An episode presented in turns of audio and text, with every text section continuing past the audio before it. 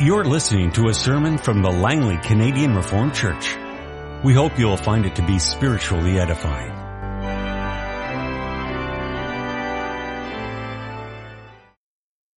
Let us open Holy Scripture in the New Testament.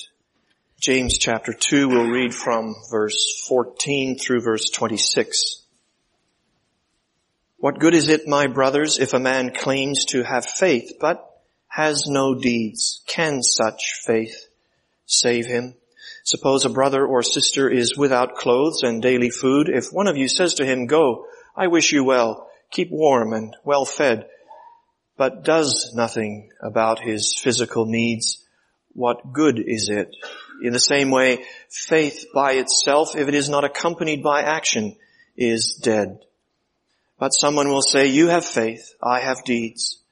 Show me your faith without deeds, and I will show you my faith by what I do.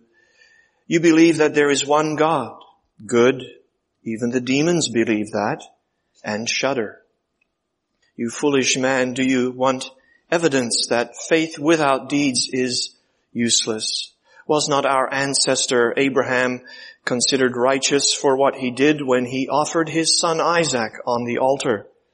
You see that his faith and his actions were working together, and his faith was made complete by what he did. And the scripture was fulfilled that says, 'Abraham believed God, and it was credited to him as righteousness, and he was called God's friend.' You see that a person is justified by what he does, and not by faith alone. In the same way, was not even Rahab the prostitute considered righteous for what she did when she gave lodging to the spies and sent them off in a different direction?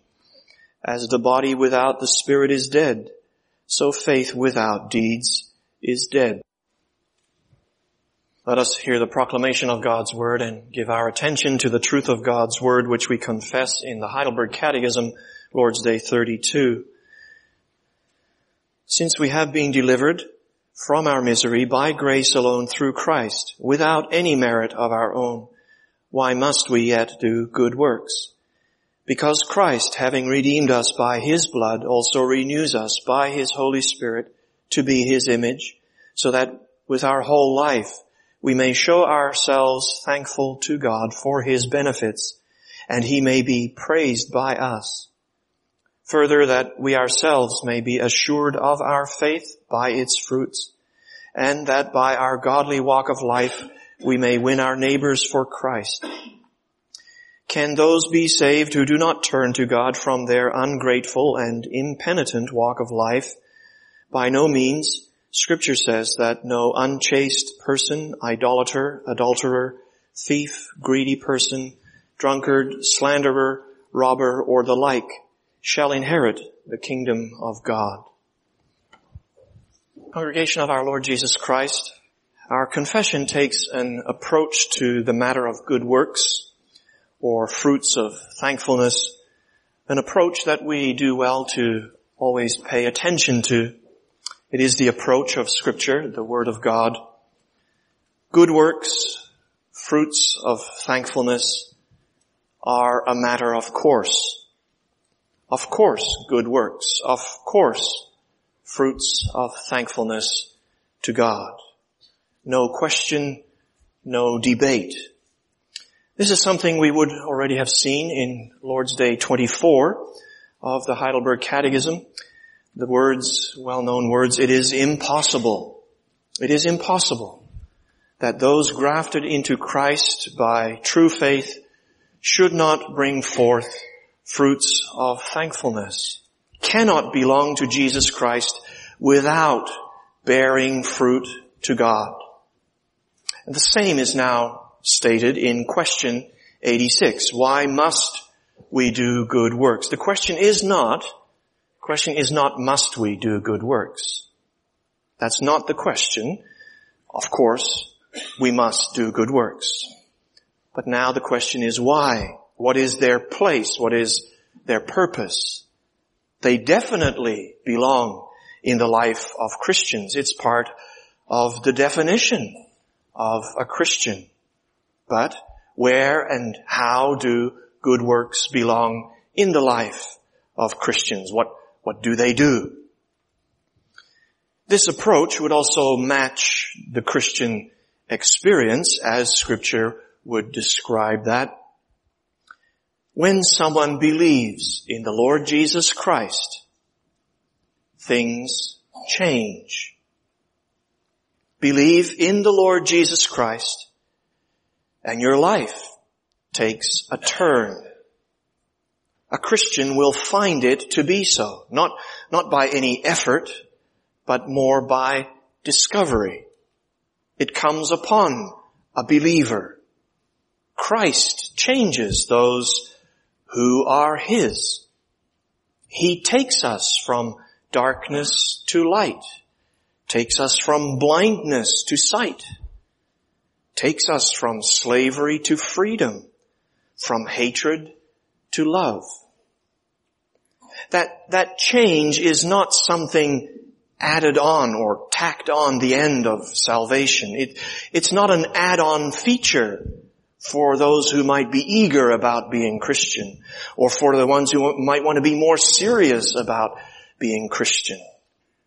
No, that change is not something you consider you might also try if you believe in Jesus Christ. No, believe in the Lord Jesus Christ and changes come. If changes do not come, even though they might come in fits and starts and with stumbling, but if there is no change, there is no faith in Jesus Christ. Question and answer 87, the second question and answer of Lord's Day 32, says the same thing from the other angle, from the other side. Can those be saved who do not turn to God from their ungrateful and impenitent walk of life? Now the question there is not, can sinners be saved? We know already that that's the only kind God saves. God saves sinners in Christ. So that's not the question that's being asked. Can sinners be saved? The question is this, can someone be saved and not turn to God? And the answer is emphatic. By no means. There's no such thing. That is inconceivable. Turning to God from an ungrateful and impenitent walk of life is not an add-on feature that someone who is saved might also consider.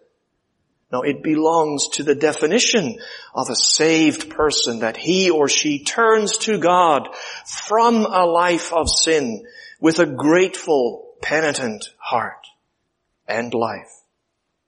Scripture says that no one living in sin will inherit the kingdom of God. As the apostle writes in 1 Corinthians 6, he says, "Do you not know that the unrighteous will not inherit the kingdom of God?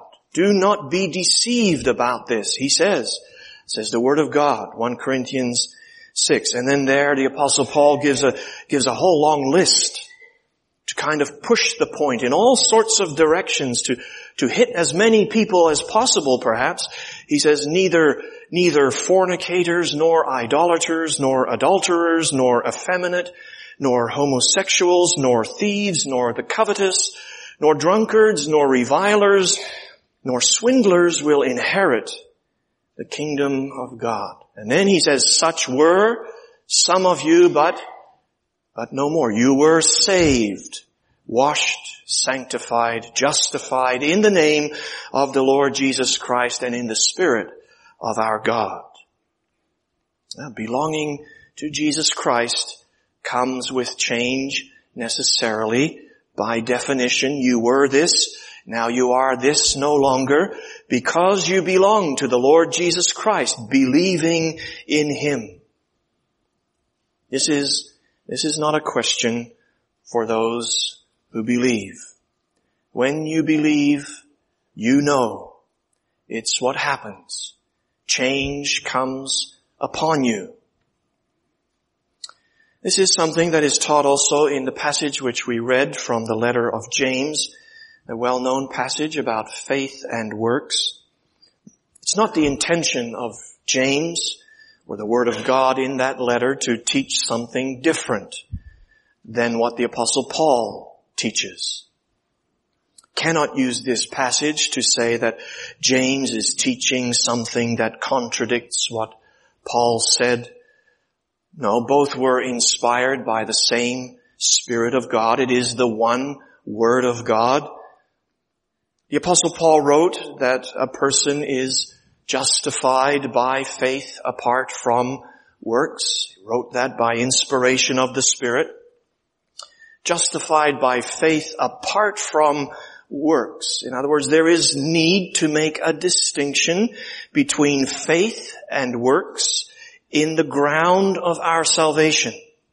When God declares sinners righteous in Christ, it is apart from any consideration of our good works. Justification is entirely the result of or grounded in Christ's work on our behalf. As we also read every time from the form for the Lord's Supper, our salvation is in Christ. Christ is, and His work is, the only ground of our salvation. Words in the form for the Lord's Supper. Christ's work, what He accomplished, satisfaction, His righteousness and holiness, Lord's Day 23. God reckons to believers freely by grace alone, to be received by believers by faith alone. Rest in Christ. Now, the letter of James is not contradicting that. The ground of our salvation is still entirely settled in Christ alone, apart from our works. But James's emphasis is different. The Word of God emphasizes a different point in James chapter 2. There, the Word of God is confronting the idea that someone might be a believer and not live a new life out of faith, not express that faith. And that is impossible, says the Word of God. Faith without works is useless, is dead. And to make that clear, the Word of God shows us Abraham and Rahab. Abraham offered up Isaac, his son, on the altar, believing God's word, believing in Christ. That was an occasion, says the Word of God, where you see faith working along with works. In other words, faith and works go seamlessly together in the Christian life, so that the faith of Abraham becomes evident in what Abraham did. You can see that Abraham is a believer, we could say. Take away the doing and you empty out the believing. What God asked him to do was an occasion for believing. So what part of what Abraham did was believing? What part of what Abraham did was working? It is woven together in the Christian life. Every step of Abraham up the mountain with his son was a step taken in faith. Faith and works woven together as one in a person's life, person who is saved. Now, yes, they are still distinct, faith and works. That's why also in James he can speak about faith and works, that there is a different name for each. One is called faith and one is called works, proves that there is a distinction to be made. That distinction serves a very important purpose in the way of salvation, in the ground of salvation. But they are inseparable in life. In the exercise of the Christian life, they go together. Can you dissect one from the other, works from faith? Can we imagine one without the other? That's like breaking up the seamlessness of spirit and body. Life requires both together. The same with Rahab. When Rahab believed, she also acted in faith. She protected the spies in Jericho. Her faith in the God of Israel and the coming Christ was proven in the activity of faith. Her doing was the occasion for faith, and her doing was faith doing. Cannot just split that up so easily, what belongs so seamlessly together in Rahab's life of faith.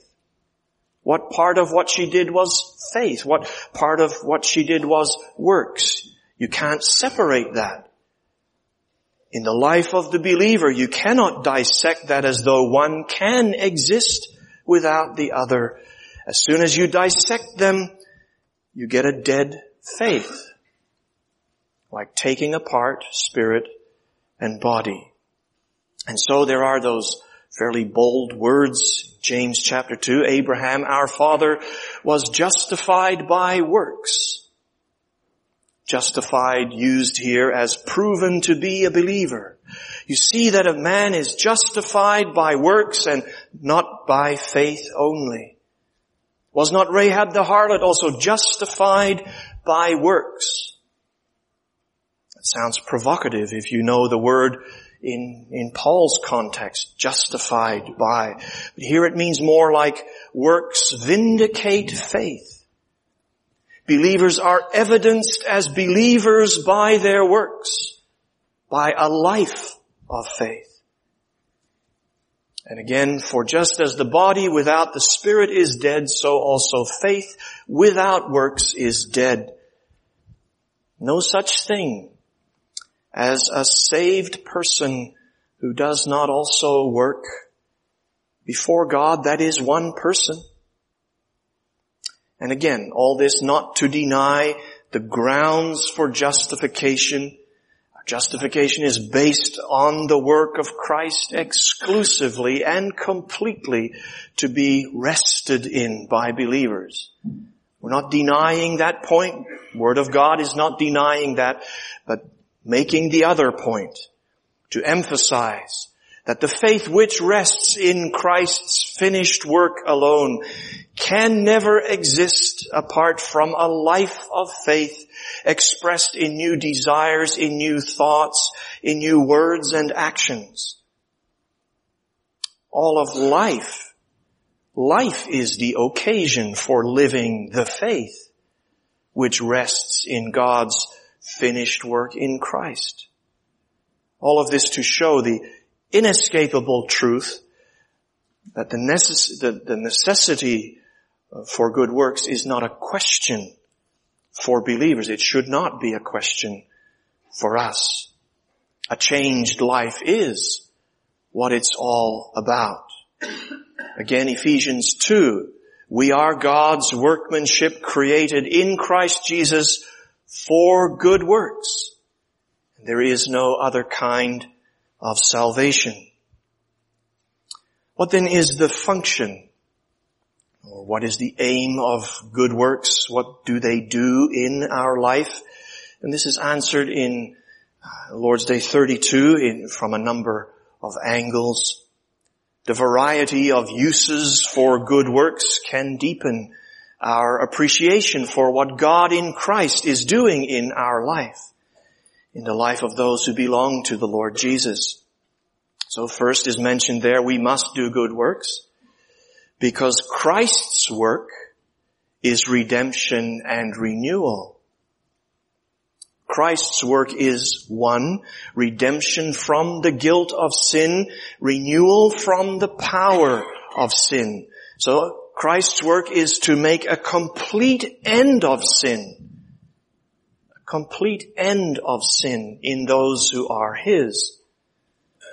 So He came for us in our place with the intent that we may also become like Him, where He is beyond sin.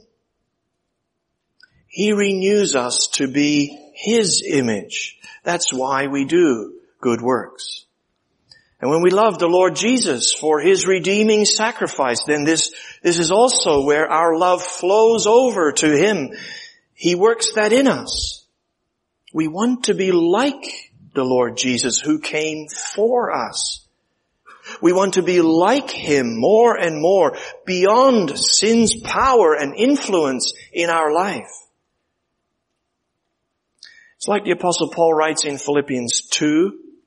He says, have this mind in you, which was also in Christ Jesus, the mind and the life of humble service. And then in Philippians 2, the apostle speaks about Christ's deep humiliation for us. Death even unto death on a cross. Obedience even unto death on a cross. Christ's servant work for God on our behalf. Now that work by which Christ redeemed us from sin, that work also serves as an example for us. We want to be like that too, says the Apostle Paul, not denying Christ's unique work, but he also says we want to be like that too, beyond sin of hatred and me first and envy and bitterness as he describes it there in Philippians 2. Christ's redeeming work has the pattern in it for his renewing work. By his unique servant work for us, we become servant people like Him. That's why we must do good works. The servant of God, by His good work, makes many servants like Him, full of good works. And then we have the aspect of thankfulness to God, praise to Him. Redeemed from sin and death, we now live to God. Christ's work turns the direction of our life. See, salvation in Jesus Christ is not just to get a pass for later.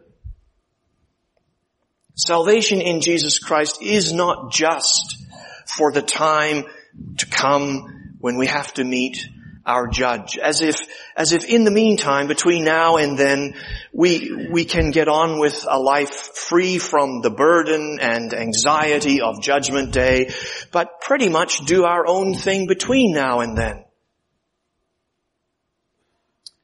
It's so easy to treat salvation as a kind of insurance policy for the future sometime, while we just go on and carve our own life here today.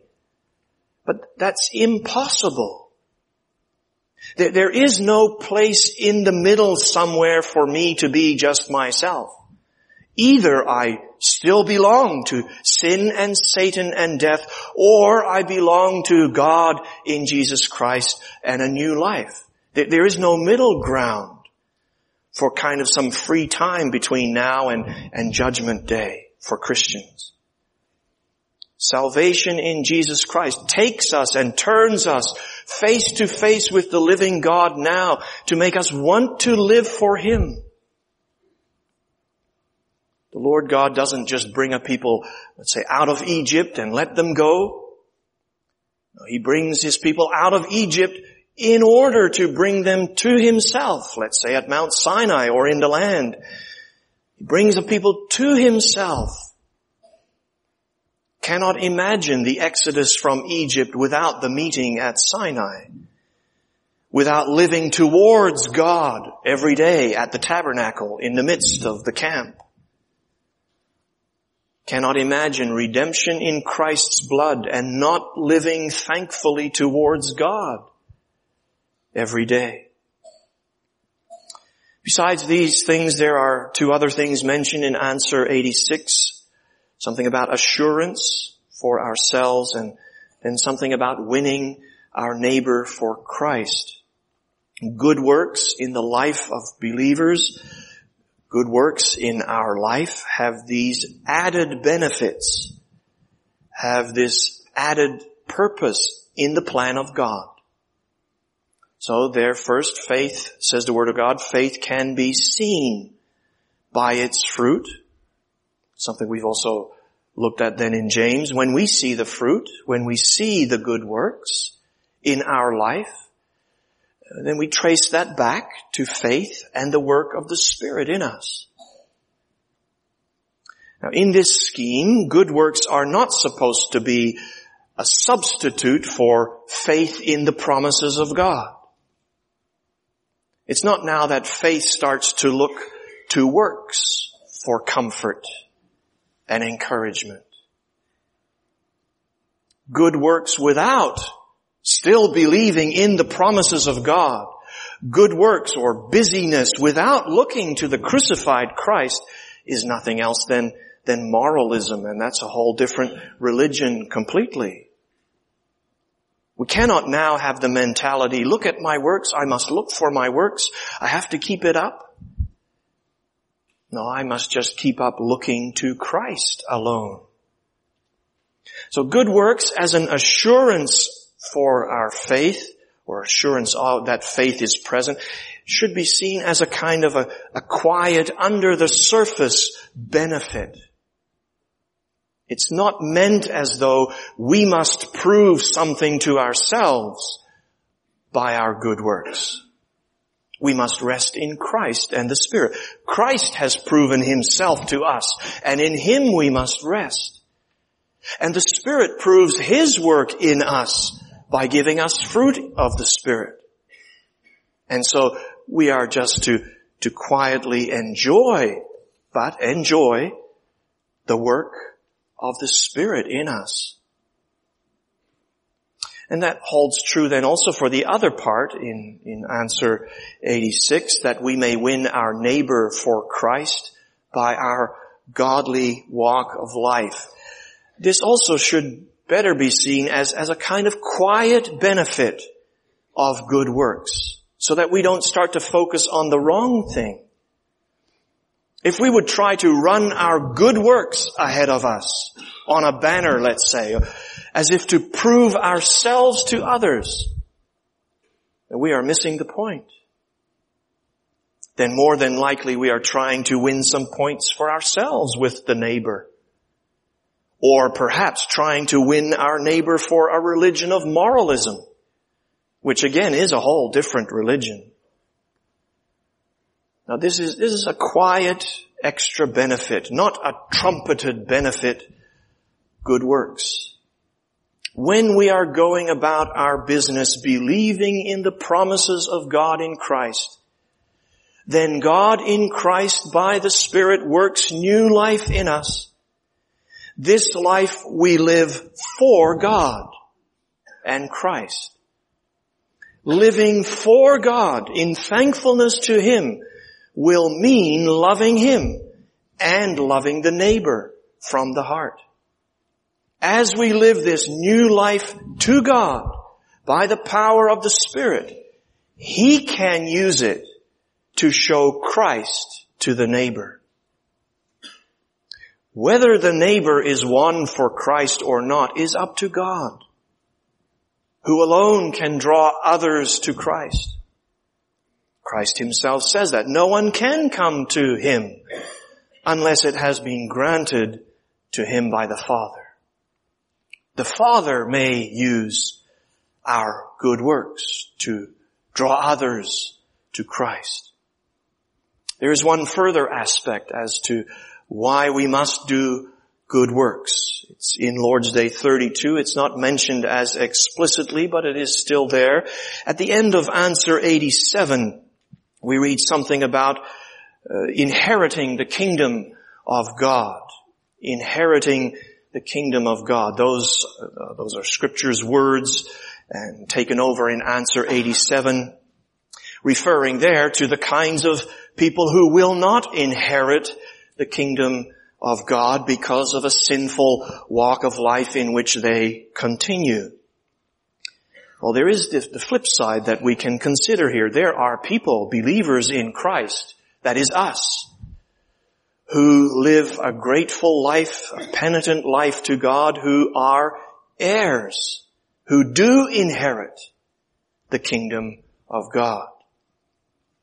So we could say we must also do good works because we are heirs of God's kingdom We are heirs of God's kingdom.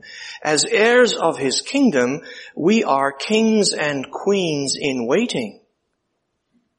It is our privilege and responsibility to live towards the day we enter our inheritance.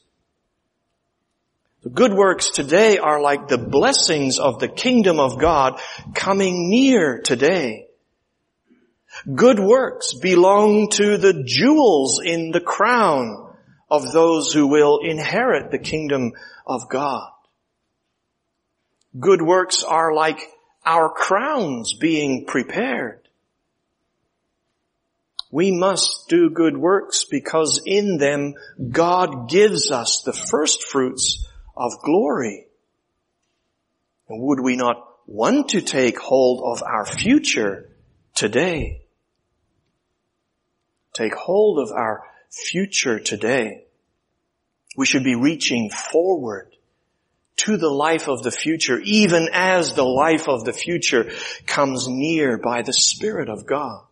That's something to be embraced with joy and delight and thanksgiving.